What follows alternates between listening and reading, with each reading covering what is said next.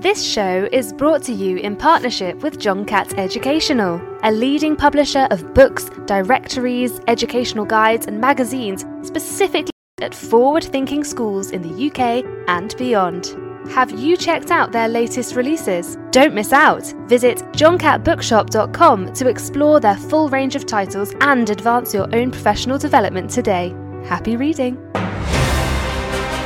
Live from Brussels, this is The Late Late Show with Jeff Pedley, and you are listening live. Hello, good evening. Welcome to The Late Late Show. Tonight I will be exploring curriculum design and enhancement with my special guest, Martin Robinson. With over 20 years' experience as a teacher and school leader and everything in between before becoming a successful writer, Martin has recently released a book called Curriculum Revolutions, which aims to be a practical guide to enhancing This is teach. Teachers Talk Radio, and you are listening live. Tune in live at ttradio.org or join in the conversation by downloading the Podbean app and following Teachers Talk Radio. Hashtag TT Radio. Hello, thank you for joining me tonight on this Thursday evening on the 18th of January. Uh, how do you design your curriculum? What are your priorities? How much autonomy do your teachers have, or do they think they have? How do you audit the quality of your curriculum? Hopefully, Marty will help us answer a few of these questions and more tonight. However, if you would like to get involved, remember you can contact us at TT Radio Official on Twitter and the usual social media outlets, or my personal handle at Jeff underscore Pedley, J E F F underscore P E D L E Y. But without further ado, I would like to introduce our guest tonight, who is Martin Robinson, who has worked in East London State Skills for more than 20 years as a teacher, head of department, head of faculty, advanced skills teacher, and as a school leader. For the past 10 years, he has worked as an educational consultant, delivering CPD, workshops, and keynote speeches about curriculum design, teaching methodology, and culture, both in the UK and around the world. And he has recently released a book through John Catt Publications called Curriculum Revolutions, which is a practical guide to enhancing what you teach. Hello, Martin. How are we today? Hello, Jeff. I'm fine, thank you. How are you? Yeah, good, thank you. You've you, you said you've had a, a little bit of a problem with toothache this morning. I have this morning, yeah, but uh, I'm, I'm sure I'll soldier on through, as they say. Thank you so much for joining me. I know it's been a very uh, busy Christmas period, etc., and, and trying to get this done. I'm really excited to be talking to you today about curriculum design, really, and uh, and and the book that you've got out, Curriculum Revolutions. Uh, just to start with, could you give me a little bit of uh, information about your background? How, were you, you were a, t- a secondary school teacher be- beforehand? I before before I wrote this, and I've been um, let's think. uh, For the last ten years, I've been an education consultant for my sins, and I've written. This is my fourth book. Um, before that, I was a teacher for twenty years uh, in northeast London in state schools. Um, I was mainly, not all the time, but mainly a teacher of drama and taught a bit of English and media studies on the side with PSHE, of course, Yeah. and also a, a leader, as they say, going into senior leadership teams and, and that sort of thing. And a- oh, an AST, an advanced skills teacher. So I Ah. must be good. Must be good. Definitely, I've got no, I've got no doubt about it. Uh, what was your favourite subject to teach? Oh, drama. Yeah, without a doubt. Yeah. Why drama? Because you could do what you damn well wanted to, really. and no one understood it you know the the the senior team would just look through the door and and uh, in abject horror at what was going on there and they you know they, there were no desks to see children sat at and no pens and paper for them to scrawl on and and uh, they were just screaming and shouting and running around as far as senior management could work out I think that leads nicely onto my first question. So you've you've uh, recently released a book called Curriculum Revolutions, which is uh, a John Catt public- publication, and the main focus of this book is well, it, it, as, as, a subtitle, as, as, a practical guide to enhancing what you teach.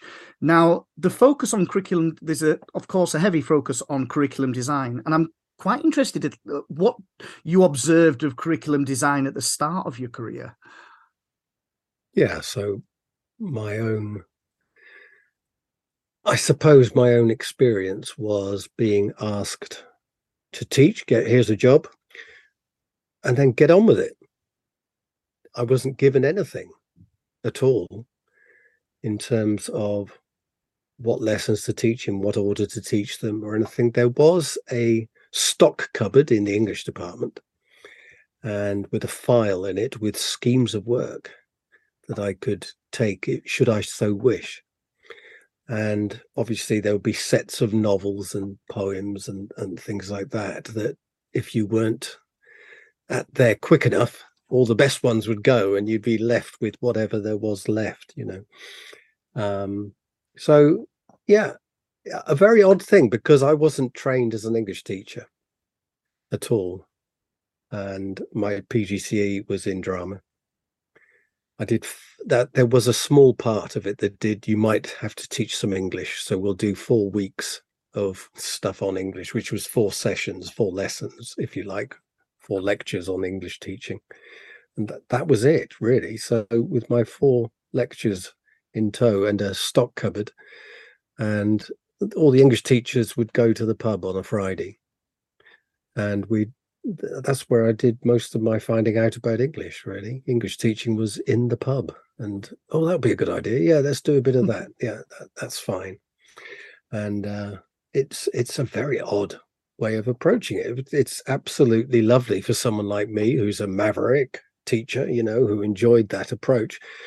But I'm not sure it was much good for the pupils I was teaching. I mean, at parents' evenings, I'd get strange questions like, how are you teaching them to read and and, and things like that yeah, really yeah. oh should i be doing some of that i didn't know they couldn't read well they can read but i mean improve their reading you know um yeah so it's it's so I've got a scale in in the book where I look at from the most anarchic approach of teaching, which my start in teaching was the anarchic.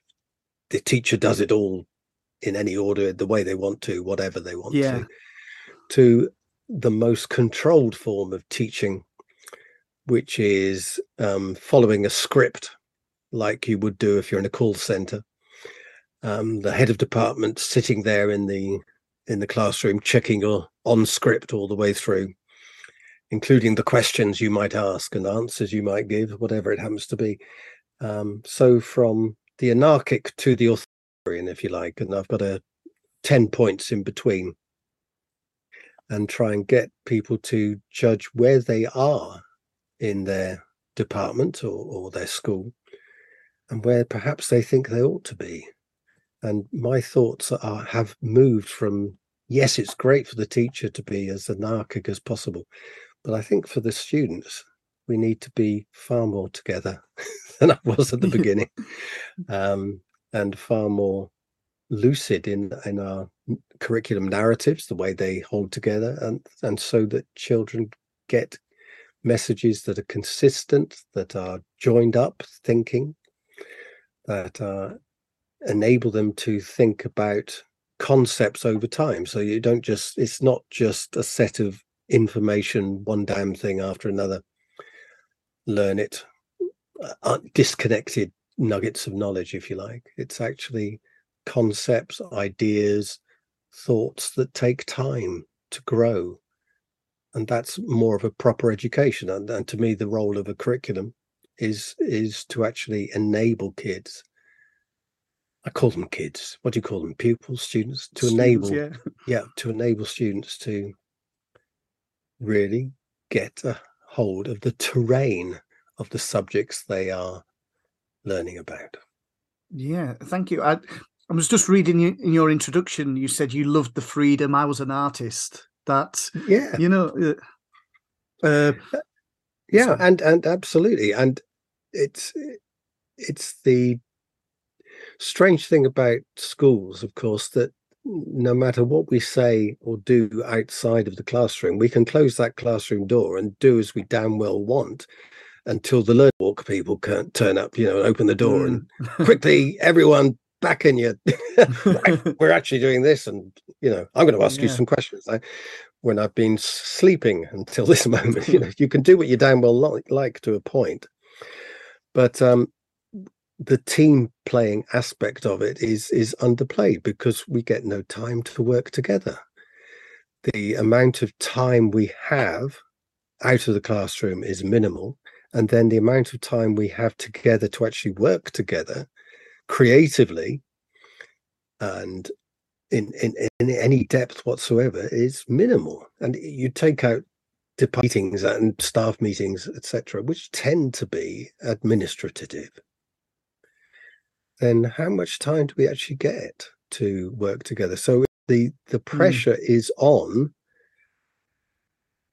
people to just make things up as they go along in the classroom to to hope for the best or have a script have um, these are the powerpoints you must use these are we have bought this scheme of work in you must you must follow the textbook and that's all well and good if the textbook, the lessons you're teaching that have been scripted for you, or, or the PowerPoint slides actually chime with your knowledge and your way of teaching and, and what you want to teach. So we we have this tension within us mm. to to uh, somehow find, I think, a happy medium between the two, and that that is the creative teacher being allowed to do their own thing, but within a team of people who share the same vision and mm. are singing from the same hymn sheet,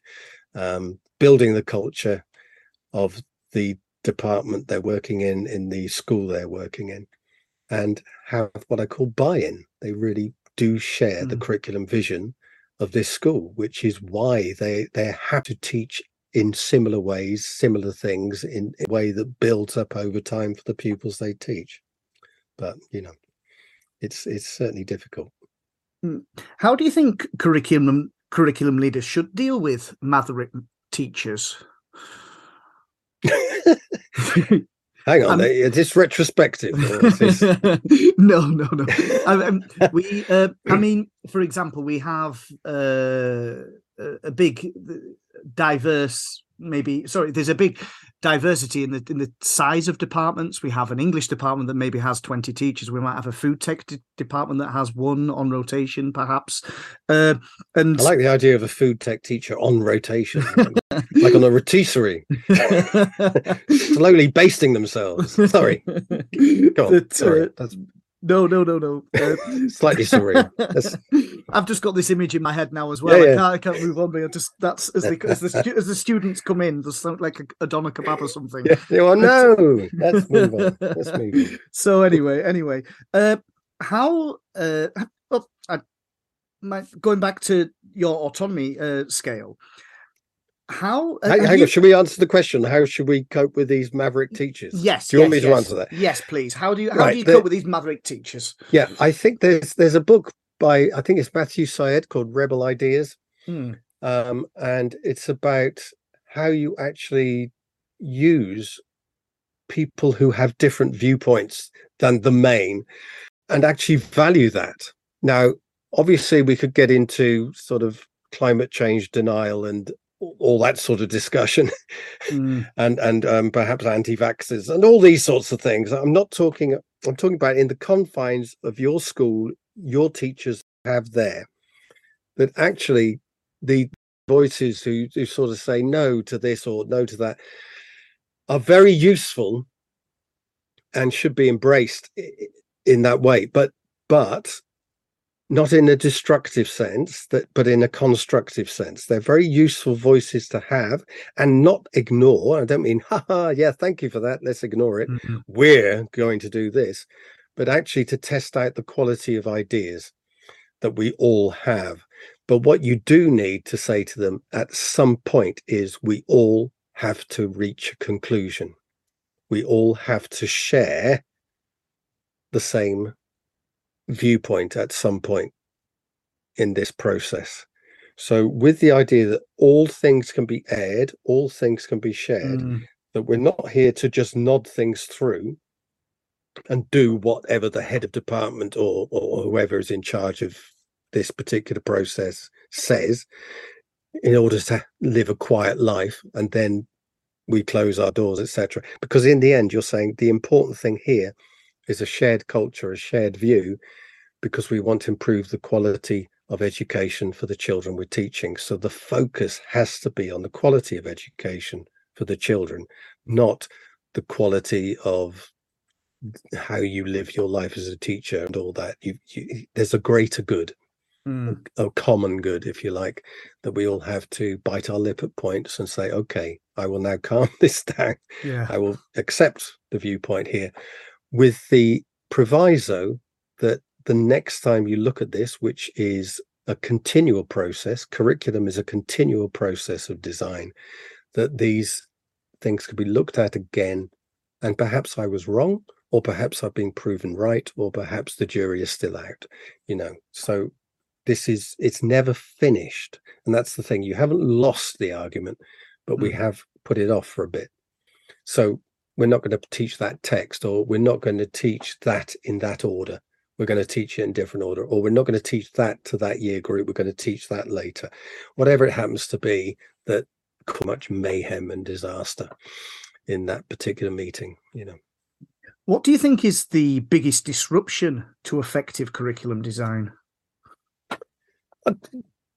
It, it's it's that it, it's teachers doing their own thing and and not not being able to um, really share the same viewpoint. I mean, it, mm. it's it's something I see a lot. Um, is the idea that it's not looked at very structurally. The curriculum is thought of as one damn thing after another, right? You're going to teach this, I'm going to teach that, and we just accept that someone knows how to teach it, etc., etc.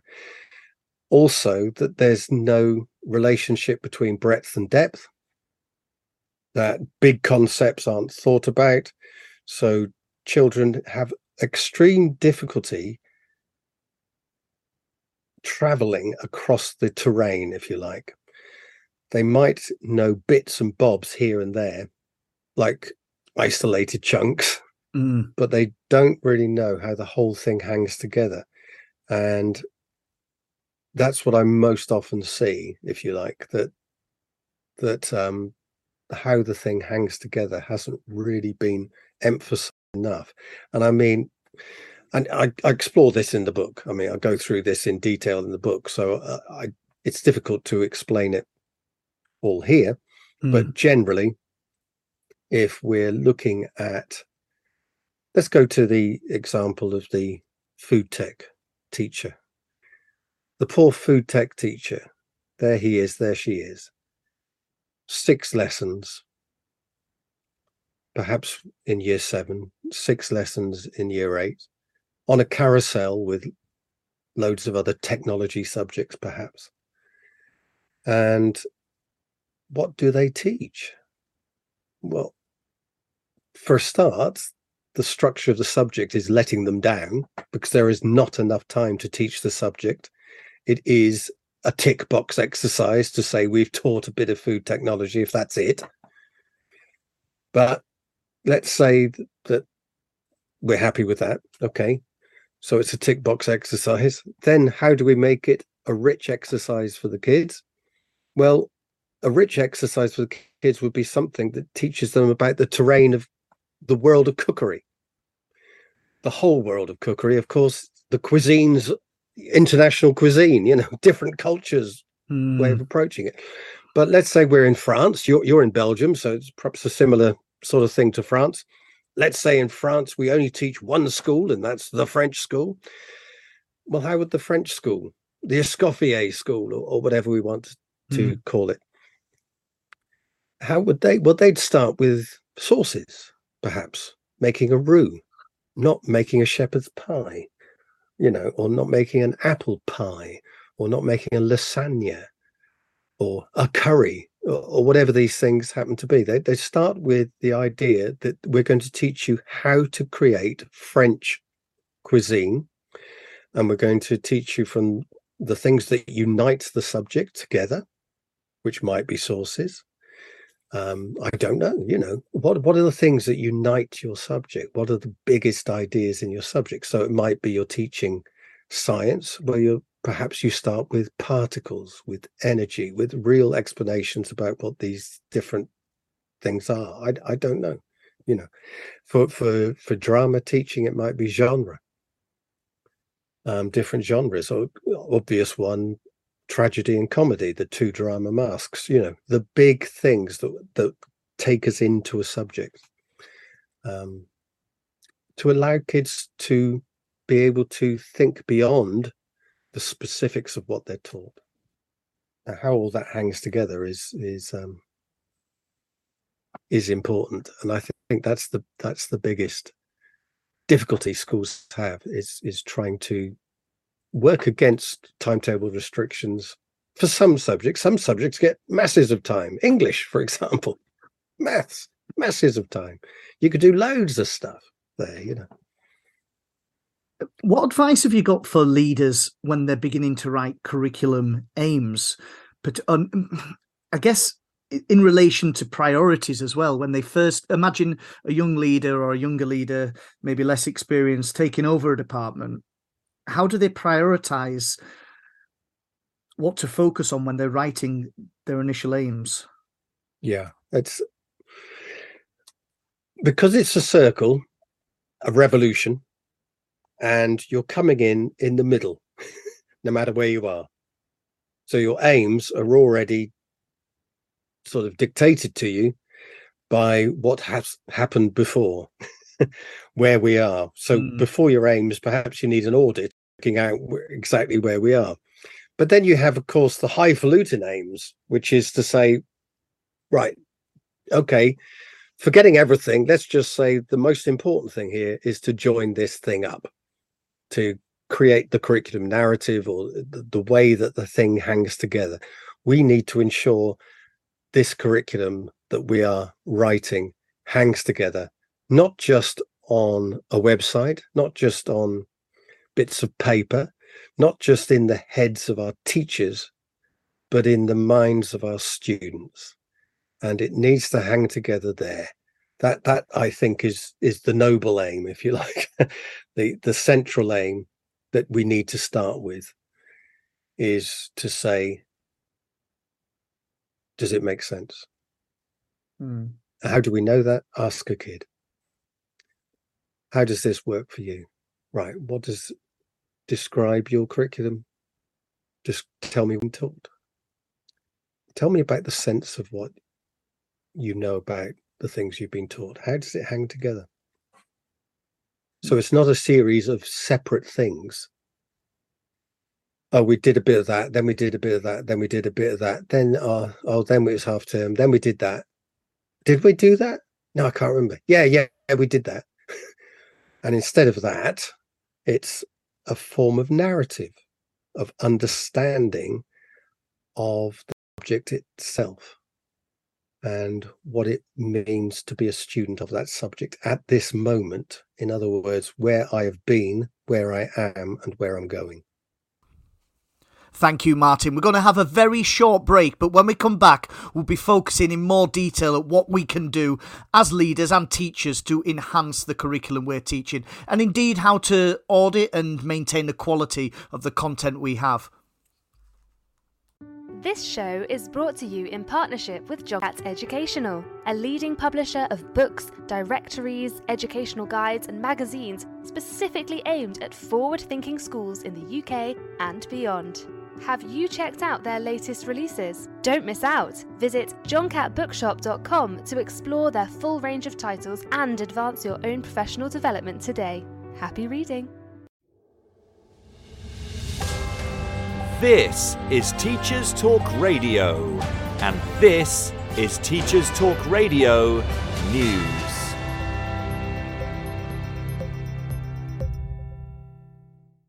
Strike action dominates the news again. with a range of outlets reporting on disputes across England, Wales, and Scotland. Whilst the NASUWT union reported 9 out of 10 teachers who voted in a ballot over pay voted in favour of strike action in England and Wales, the union also reported only a 42% turnout. This is below the threshold needed for lawful strike action. The union stated that whilst a strike would now not go ahead, the union remains in formal dispute with the government. The NEU is yet to release the results of its ballot and will also need to reach the 50% member turnout needed for lawful industrial action. In Scotland, the Scottish Secondary Teachers Association has warned of further strike action following walkouts by primary and secondary staff. It says it has no option unless the Scottish Government puts forward a suitable pay offer. The EIS Union and Scottish NASUWT members also aim to continue with strike action until an agreement is reached. Scottish Education Secretary Shirley-Anne Somerville maintains that the demand for a 10% pay rise continues to be unaffordable. Meanwhile, the University and College Union has announced 15 new strike days planned across 150 UK universities in February and March. It has said that a pay offer worth between 4 and 5%, made during recent talks, is not enough, although the group representing university employers says that the offer is actually worth up to 7%. This comes after the government announced that tuition fees in England will be frozen for another two years. Although this is good news for students, the strikes mean more disruption to courses already affected by the pandemic. However, the National Union of Students has been broadly supportive of the industrial action, at least so far. Away from strike action, there have been further stories focusing should be taught in schools. This time, the focus is on educating pupils in the dangers of social media in spreading messages that are misogynistic and deeply toxic. The HuffPost website reports on Labour MP Alex Davies-Jones who called in Parliament for ministers to do more to stamp out Andrew Tate style misogyny and to stop boys being brainwashed. The MP asked what was being done to tackle radicalisation of young men. But PM Rishi Sunak responded that he was proud that this government launched the world leading, world first online safety bill. He also made reference to the autumn statement announcement of £2 billion of extra funding to schools. Although he did not respond with any direct reference to Tate, the online safety bill is expected to complete its final stages in the Commons shortly, before heading to the House of Lords. New figures released recently show that school absences in December were almost double the annual rate and that this was due to illness. The absence rate, as reported in the Evening Standard, was 14.3% across state schools in the week beginning December the 12th, an increase from 7.8% across the year.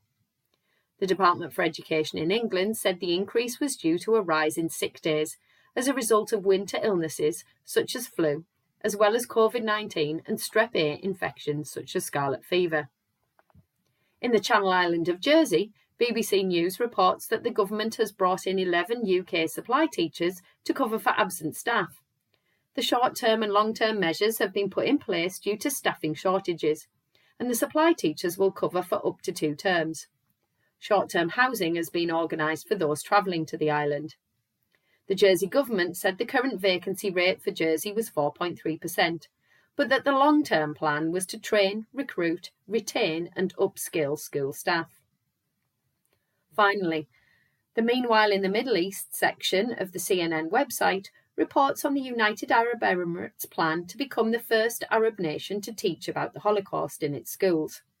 The move has been praised by some and criticised by others.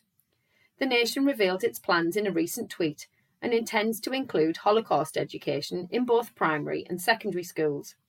The UAE says it will work with Tel Aviv and Yad Vashem, the Holocaust Memorial Museum in Jerusalem, to help build the new curriculum. Whilst many see the move as part of the normalisation of relations with Israel, critics suggest that it does not reflect all of those living in the UAE, with many disagreeing with this policy. Full details of the story can be found on the CNN website, with comments on both sides explored in detail. This has been your Teachers Talk Radio News with Joe Fox. This is 2 Minute Tech with Steve Woods, your tech briefing on Teachers Talk Radio. Hello, let's start the new year with investigating the power of artificial intelligence in education. A lot of people are asking, does your school block Chat GPT? First of all, what is it? Chat Generative Pre-trained Transformer, or GPT for short, is a piece of software designed to mimic talking to a person. The difference is, this person is super clever, and it's been trained by thousands of conversations in the past, and it remembers them all. There are lots of chatbots out there. GPT is popular with young people as the answers it gives are not only correct, but can be slightly different each time, so it's more difficult for a teacher to spot a copy and paste homework. Let's put it to the test with a couple of school questions. I'm using a screen reader to represent ChatGPT to give it a voice. Responses are usually in text and appear as if they're being typed really quickly. I asked, what are the registers in a processor? And I got Registers are a type of memory that is built into the central processing unit, CPU, of a computer. They are used to store data and instructions that the CPU needs to access quickly in order to perform its functions. There are different types of registers, each with a specific purpose. For example, the instruction register stores the current instruction that the CPU is executing, while the program counter register stores the address of the next instruction to be executed. I'll stop GPT there as three paragraphs were given in this answer and it's only a one or two mark question. So I asked, can you tell me in two sentences? And I got Registers are small, high speed memory units built into the central processing unit, CPU, of a computer that are used to store data and instructions. They allow the CPU to access and manipulate data and instructions quickly, enabling it to carry out complex tasks at high speeds. Well, thank you, GPT. That's much more to the point. Powerful, right? How about Can You Summarize Of Mice and Men? Of Mice and Men is a novella by John Steinbeck, published in 1937. It tells the story of George Milton and Lenny Small, two displaced migrant ranch workers during the Great Depression in California. Despite their apparent differences, the two men are deeply bonded and rely on each other for companionship and support. The novella ends tragically when Lenny, a simple-minded man with a love for soft things, accidentally kills a ranch owner's wife while trying to touch a soft dress, and George is forced to make the difficult decision to euthanize Lenny before he can be punished for the crime. That's fantastic. However, there's some words in there that are quite big, and my teacher would be quite suspicious that I copied and pasted it. So I'll ask, can you summarise Of Mice and Men simply? Of Mice and Men is a story about two ranch workers, George and Lenny, who are traveling together and looking for work during the Great Depression. Lenny is a large, simple-minded man with a love for soft things, and George is his caretaker and protector. Despite their differences, the two men are deeply bonded and rely on each other for companionship and support. However, their relationship is ultimately tested when Lenny accidentally kills a ranch owner's wife, and George is forced to make a decision to protect Lenny from the consequences of his actions. That's more like it. Now my homework's done, I think I just bought myself some more time on my games console. As always, I'd love to hear what you want to know about tech. Let us know at TT Radio Official. I'm Steve Woods, and that was 2 Minute Tech. 2 Minute Tech with Steve Woods, your tech briefing on Teachers Talk Radio. Welcome back to the show. Today we are talking all about curriculum enhancement and design. You can get in contact with us at TT Radio Official or my personal handle at Jeff underscore Pedley on Twitter. And I am very pleased to be joined by Martin Robinson tonight, who has recently released a book called Curriculum Revolutions, which is available at John Catt Publications. Hello, Martin. Welcome back. Thank you. Welcome Uh, back to you as well. my uh, my next question, if I can find where I put it. My next question is: How do leaders move from a, a reactive to a proactive curriculum, or are they both needed in equal measure? Well, it it's it, this is a hypothetical, of course. So it might be that you have to start off with a reactive because of the chaos around you. Um, it might be completely proactive because you're beginning a new school. You know, you're starting a new or a new department or a new subject. So I don't know. Sorry to be. I've absolutely no help whatsoever. yeah. I mean, the the dream is to be as proactive as possible, obviously, but but all the time things will happen. Things change, knowledge changes as we garner more knowledge. Syllabi change, exam syllabi change. You know, things change. Uh, Beijing, you know, Peking becomes Beijing. These these things mean that you have to teach differently at points, and the content has to be different. So that has to be taken into account at, at points, um, and and big, big philosophical uh, changes take place depending on the government of the day, for example. You know, so Uh, you have to be very reactive, and you also a new head comes in, they might be proactive and say, "This is now what our curriculum vision." you in respect of my next question, you've kind of alluded to this already, but you explore choosing the curriculum design team. Who should be on this design team? Yeah, so each subject generally has its own curriculum design team. What what I'm trying to avoid is going into an English department or a, a maths department or the bigger departments, let's say, where you have one person in charge of that particular key stage, another person mm. in charge of that particular key stage, and someone else in charge of that key stage all year or or particular um, book or you know i'm in charge of percentages so i'm going to write the stuff for percentages in other words the easiest thing to do is to split it all up say you do that you do that you do that you do that and of course you do not get joined up thinking so straight away you've got one damn thing after another because you've you've put the team together in that way everyone being delegated an area mm. too and what you haven't done is think about how those areas knit together. And my thesis in the book is, if you like, that we must avoid, which is that there is no joined up thinking. We need joined up thinking. Mm.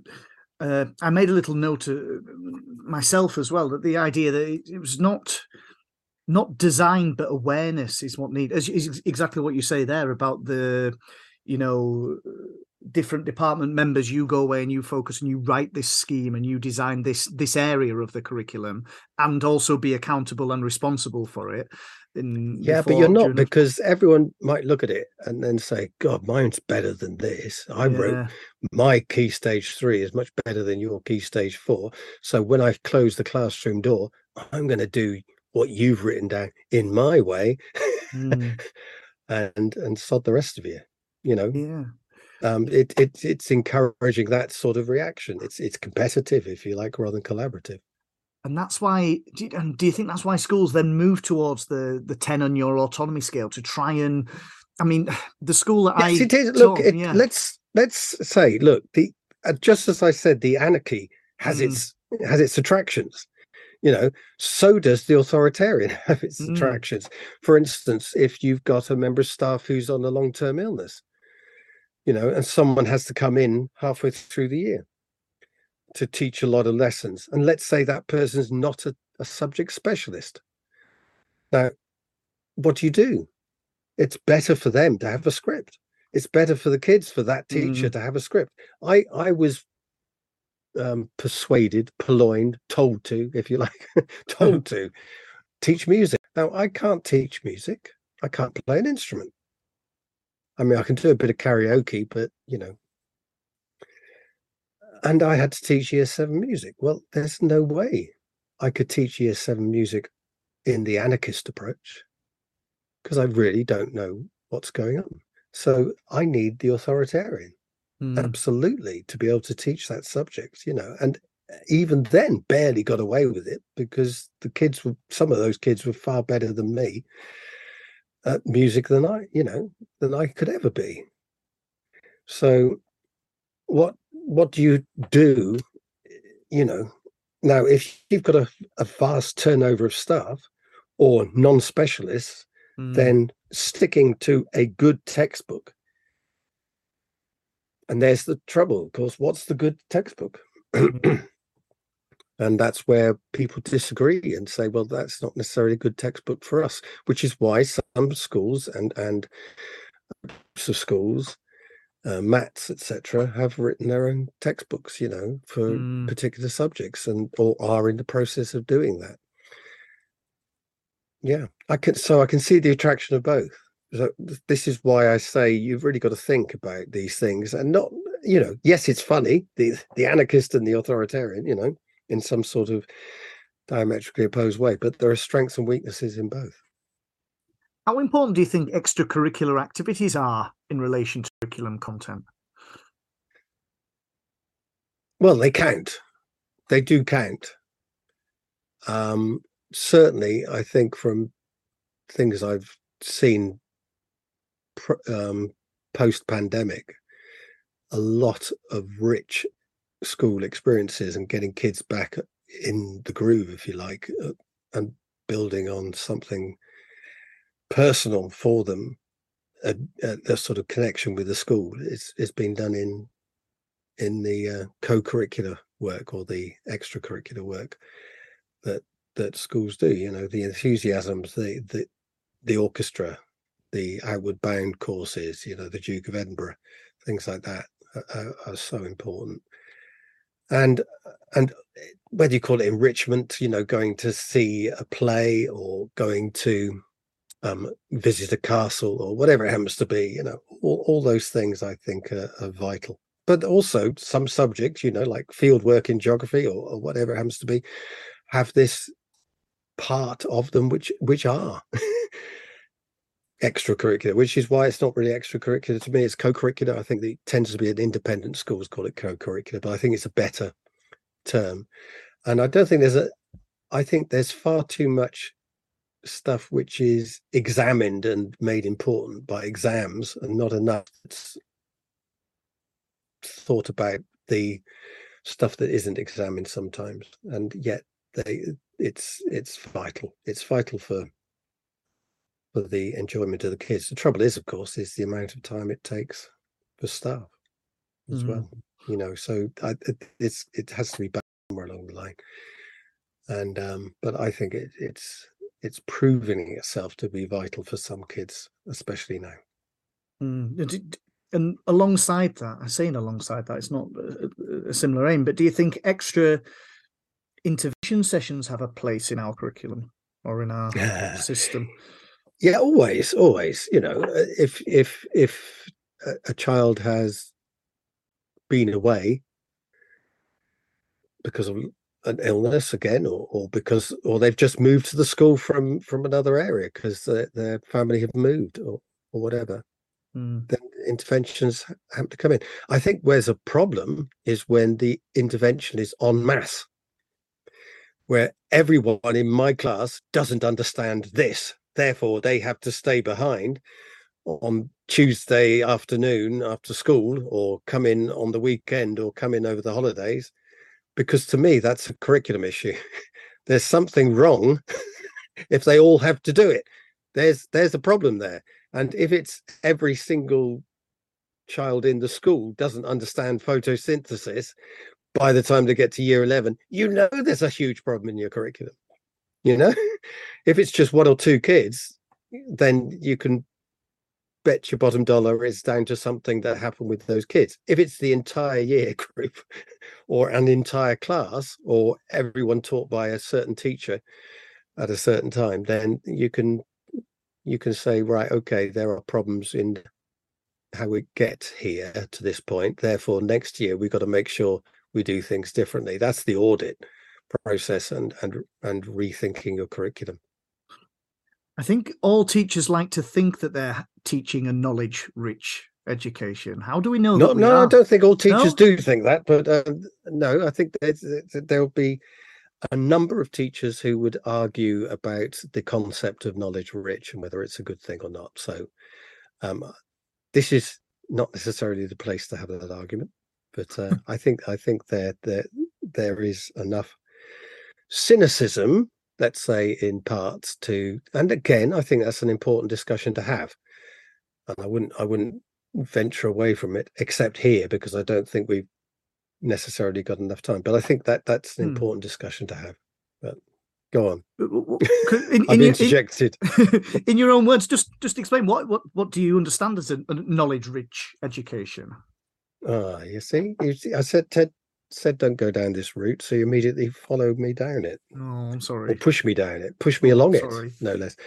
Um, knowledge rich. Uh, uh, well, let's let's say what the argument might be. There is no such thing as people who don't teach knowledge. Everyone teaches knowledge. The the suspicion is that knowledge rich might be an excuse for certain types of knowledge that might be seen by some people as class based or or race based in other words dead white men this sort of thing. Um, and i i wouldn't go along with saying that would be knowledge rich or, anything. It's also the, the, knowledge skills debate and whether uh, some people say there's no such thing as skills or skills are just practicing knowledge and and things like that and then other people say well we need a skills based curriculum based around topics and projects project based learning and pbl and teach things like um, perhaps creativity collaboration everything beginning with c and all that. So to me an, a knowledge based curriculum sorry a knowledge rich curriculum is one that doesn't go down the 21st century skills route but but talks about the importance of subjects the importance of framing knowledge through different lenses of, most of which are the subjects but not all. And and trying to make the understanding of those subjects as deep and broad as possible in the time that you have. Perhaps that is loose enough. Hmm. how can we uh, how can we measure the quality of our content? Again, this this all comes down to the importance of quality. But who who decides what's good and what's bad? Who decides whether the quality is any good? And this comes down to my answer to that is you do you're the teachers you're the ones designing this you decide whether the quality is any good or not. It has to be the subjective has to be thought through. Um, is this a good enough thing to teach here or are we just trying to get get away with it um, to get them through uh, again the minimal we need in order to get them through an exam or the maximal we need them to understand this subject, if you like, and th- th- they're not necessarily the same thing. So the quality is is about what you're trying to do. Are you trying to teach them a subject, or are you trying to get them through an exam? Now they're not necessarily mutually exclusive. You need to get them through the exam. I'm not saying you shouldn't do that. I'm not saying that should never be an approach. But if it's your entire focus for the entire school life of that child, then you're not teaching a knowledge rich qualitative approach. You're just mm. taking the lowest common denominator shoving them through an exam. Important though that is. In your uh, book curriculum revolutions what we're discussing today you refer to knowledge trees quite often. What what is a knowledge tree and why are they important in curriculum design? Right we've heard of the tree of knowledge it's kind of like that. There's it's it's no a knowledge tree is it's very difficult to describe it without showing you the picture and this isn't mm. tv i hear. Mm. i have a strange thing this is teacher talk radio isn't it? So it's we have to rely on something which is extremely visual with talk. Um we think have to buy the book that's what we do. We yeah, have to well that's another thing. I, I can see it fine here. it's beautifully illustrated by david goodwin who's who's drawn me some trees and let's let's say I've I've already given you um, some examples, but but how how you actually divide the curriculum up. So you do this at subject level. You have a tree called science, and then you might have two branches that come off there, with natural sciences being one and social sciences being another.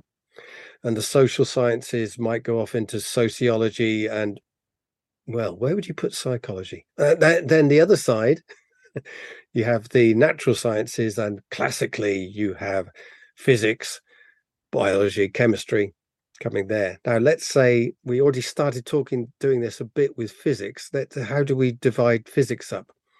Well, we could divide it up into particles, energy, etc., etc. There's also the types of knowledge that you want to teach, um, and people will argue about this till the cows come home. You know, I mean, what examples do you teach in in English, for example? Mm. You tell me. You tell me. What sort of knowledge do you teach in English? What do you mean going splitting into a literature and language branch, and then from a language point of view, going into grammar and uh, yeah, an- analysis, etc. There you go. So it, it it might be something like that. There's specialized knowledge reasoning. There's there's all these things here. It's, Um, Mm. let's. I'll just try. Actually, need to put a light on here. Exactly. There's inductive, deductive knowledges. Mm. There's the one that I always went with is practical and theoretical. So in Mm. drama, you have drama as practical subject and as a theoretical subject, the theory of drama. And it and I've written here that this has to be effective, it has to be useful. So it changes the way you teach something. So theory, for a start, would be in a classroom.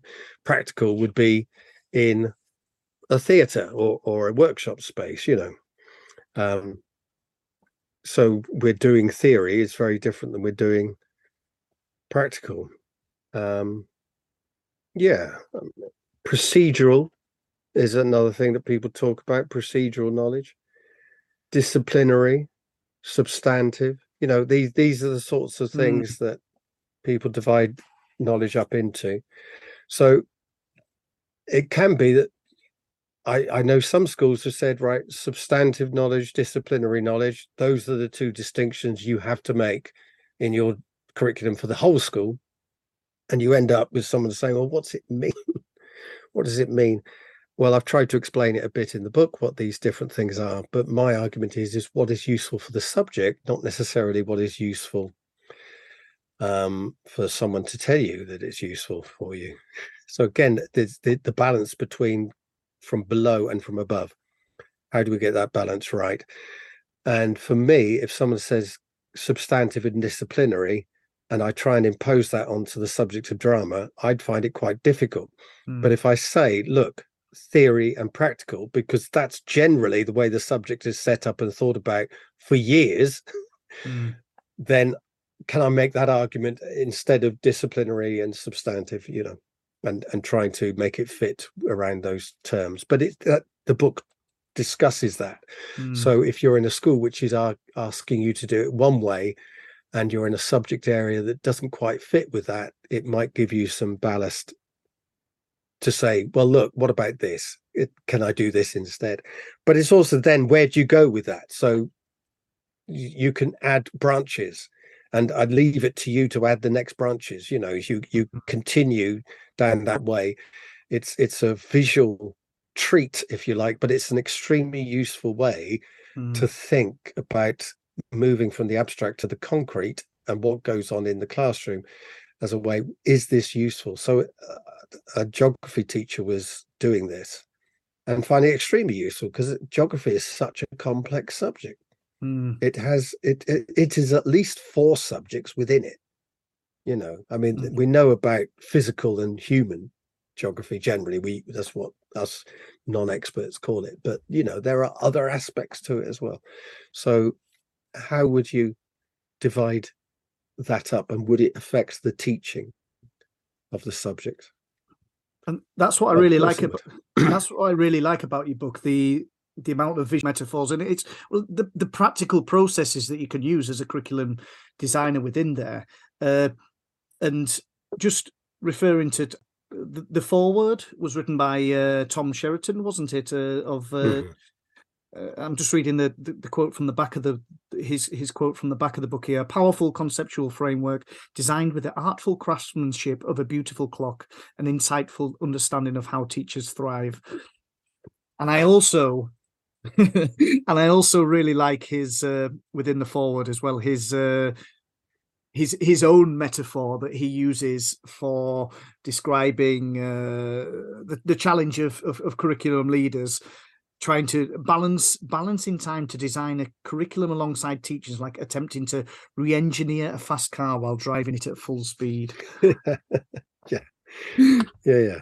Uh, except uh, I, I, it's not quite so dangerous. You're not going to you're not going to kill everyone hopefully. Uh, we've had some uh, tweets in over the last few days and and, and today in reference to uh, curriculum design. I asked the question specifically for heads of departments and heads of faculties uh, to to share when they first uh, took on the responsibility, what were their what were their first areas of focus uh, within the curriculum? Just like to share a few uh, of the quotes here, and feel free to to comment in any shape or form. Uh, or not at all. Or not I mean, at all. and just in, just in, just sit down and enjoy just, some of the. Just let you do the rest of the show. Talking, reading your tweets out loud. There you go. Just uh, yeah, so that you just sit back, you just disconnect, have put your feet you up, have a coffee. Uh, so, for example, Mr. Ross at Mr. Ross ICT he said, When I became uh, head of department, I looked at Key Stage 3 and looked to build the right skills and knowledge moving forward to GCSE. I had to firefight at Key Stage 4 for a few years as they didn't have the early knowledge base for the qualifications I wanted them to do. Yeah. Okay. So, I mean, th- this is an interesting one mm. because if you were to take Key Stage 4 as your starting point, mm and to work your way back and then just put in the key bits of knowledge they're lacking. You could say that is kind of using the GCSE exam to structure the whole curriculum. Mm. Now, in content heavy subjects, and people argue about aren't all the subjects content heavy, but we could argue that point. Uh, perhaps not content heavy, but subjects with lots of stuff, then you can see why people want to do that. But he's got an interesting reverse around there because he's subtly talking about something that might be slightly different. We're only judging him from a half heard tweet, mm. or I'm only judging him from a half heard tweet. So I, I, I do not want to say this is what he has done or he is thinking this. But foundational knowledge is vital. And key stage three is in secondary schools is a great time for teaching foundational knowledge. Um, middle schools are at, at, you know, and prep schools go up to 13 uh, and places like that is slightly different.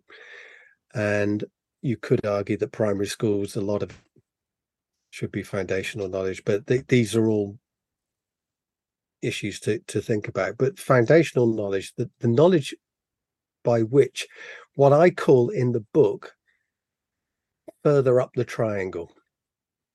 And that's the upside down triangle that isn't upside down. And if you don't know what I'm talking about, read the book. Buy the book, John Catt Publications. I have a tweet here from Mr. Hall's Maths. Uh, he takes a resource uh, focus. My first area of focus was looking at the resources that each individual teacher wished they had and then budgeted within reason to support that. Next was the curriculum. Uh, I'm going from top down. I know the end game, so we're planning based around that. Uh, Kirsty Hare at K Hare underscore business education. Uh, I took time to observe the department. Uh, to learn what was working and where key development areas were, spoke to staff and pupils, then gradually implemented change so that everybody was on the same page. I started in February and then waited until a new timetable to make changes. And uh, at at Mrs. Uh, sorry, at Miss underscore G Johnston said, I got everybody contributing to shared schemes of work. that no, no, uh, no, look, no, I, this is why I'm got I've got to be careful about commenting because I could be trashing some entire oeuvre for, based on a couple of sentences on a tweet, and mm. I don't think hmm. that's that's fair, really. Um, if I, I mean, in the abstract, you you know, I, I, the hmm. thing about buy-in for me is important, mm. but hmm. but please, I can understand in in different situations which mm. you go into why the the idea is in the short term, perhaps we have to make changes. We're going to do it my way or the highway. you know, mm. it's my way or the highway. Um, and you're all going to come around to my way of thinking.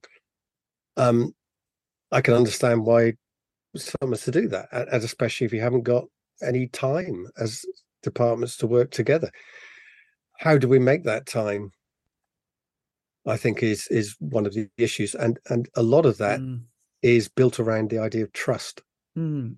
I was I was just Um, about to say that we haven't really talked about the social dynamics of a department in in, Hmm. in, in the detail, but what I like about uh, things that we've explored today, it's it's honest. You know, it's open and Hmm. honest. You've talked a few times about you know we are so independent inside that classroom. We shut the door and we we can say all the right things and we can tick all the right boxes, but we are masters of our classroom and Mm. I think that's what's so good about the processes and the and the, the toolkit that you've that you've developed here is that it allows honest discussions and areas of weakness and all of this, but in a in an environment or in within a system or a structure indeed that that still is moving things forward. You know, is still progressive. Yeah, it's it it it by being uh, open with each other and building a high trust environment. Mm, I think is the only way to to really structure a, a, very strong curriculum. mm, Um, because of that, I close the door and do what I damn well like. You know, even if you give me a script, I can ignore it. You know, yeah. until you come in and I go, oh, page, unless you video me all the time, and then you've got to watch me all the bloody time on that video. so you know, so if you're if you're like that, if you really want to do it, why not do it yourself? you know, why don't you just Yeah. get in there and just teach it yourself from a screen or, or whatever you want to do? You know, Big Brother. I don't know. You know, it it it really needs the buy-in for from all members of staff. Eh, Without the buy-in, I don't think you can ever have a system that works at its peak. Um, and therefore, to get buy-in, you've got to have open debate and open discussion. But like I said before, with with the proviso that we have to we have to come to decisions, and we have to do this by a certain time. But I think it's worth giving that time. And I think it's David Didau or someone who, who recommended at least an hour a week in a school for your teachers to talk about curriculum together, to to work this through. Now, the process about talking about curriculum is that we can talk and talk and talk and never get anywhere, but at least we've had the discussion. What I've done with the the book is give you a structure for those talks so decisions are made. Martin, thank you so much for taking time out of your busy week to talk about curriculum revolutions, and uh, yeah, and thank you so much for uh, for sharing your comments with us over this hour. I've enjoyed it. Thank you. Thank you Thank so you, much. Jeff. Thank you, Jeff, for giving up your time for me You're to welcome. to eh, to sell my wares on your on your delightful show. Thank you. So, without further ado, I suppose I better mention where you can pick up a copy of his book. His book is called Curriculum Revolutions. It's available through John Catt Educational. Uh, a practical guide to enhancing what you teach. The John Catt website you can find uh, johncattbookshop.com. And also, if you'd like to keep informed with Martin himself, he has his Twitter at Trivium 21C at Trivium 21st Century. So I'll just say that again at T R I V I U M 21C. And you can keep informed of all updates of his new publications as well. Thank you so much for joining me tonight. It's been a very interesting talk all about curriculum design, and I look forward to seeing you soon. Bye bye. This show is brought to you in partnership with John Catt Educational, a leading publisher of books, directories, educational guides, and magazines specifically aimed at forward thinking schools in the UK and beyond. Have you checked out their latest releases? Don't miss out! JohnCattBookshop.com to explore their full range of titles and advance your own professional development today. Happy reading!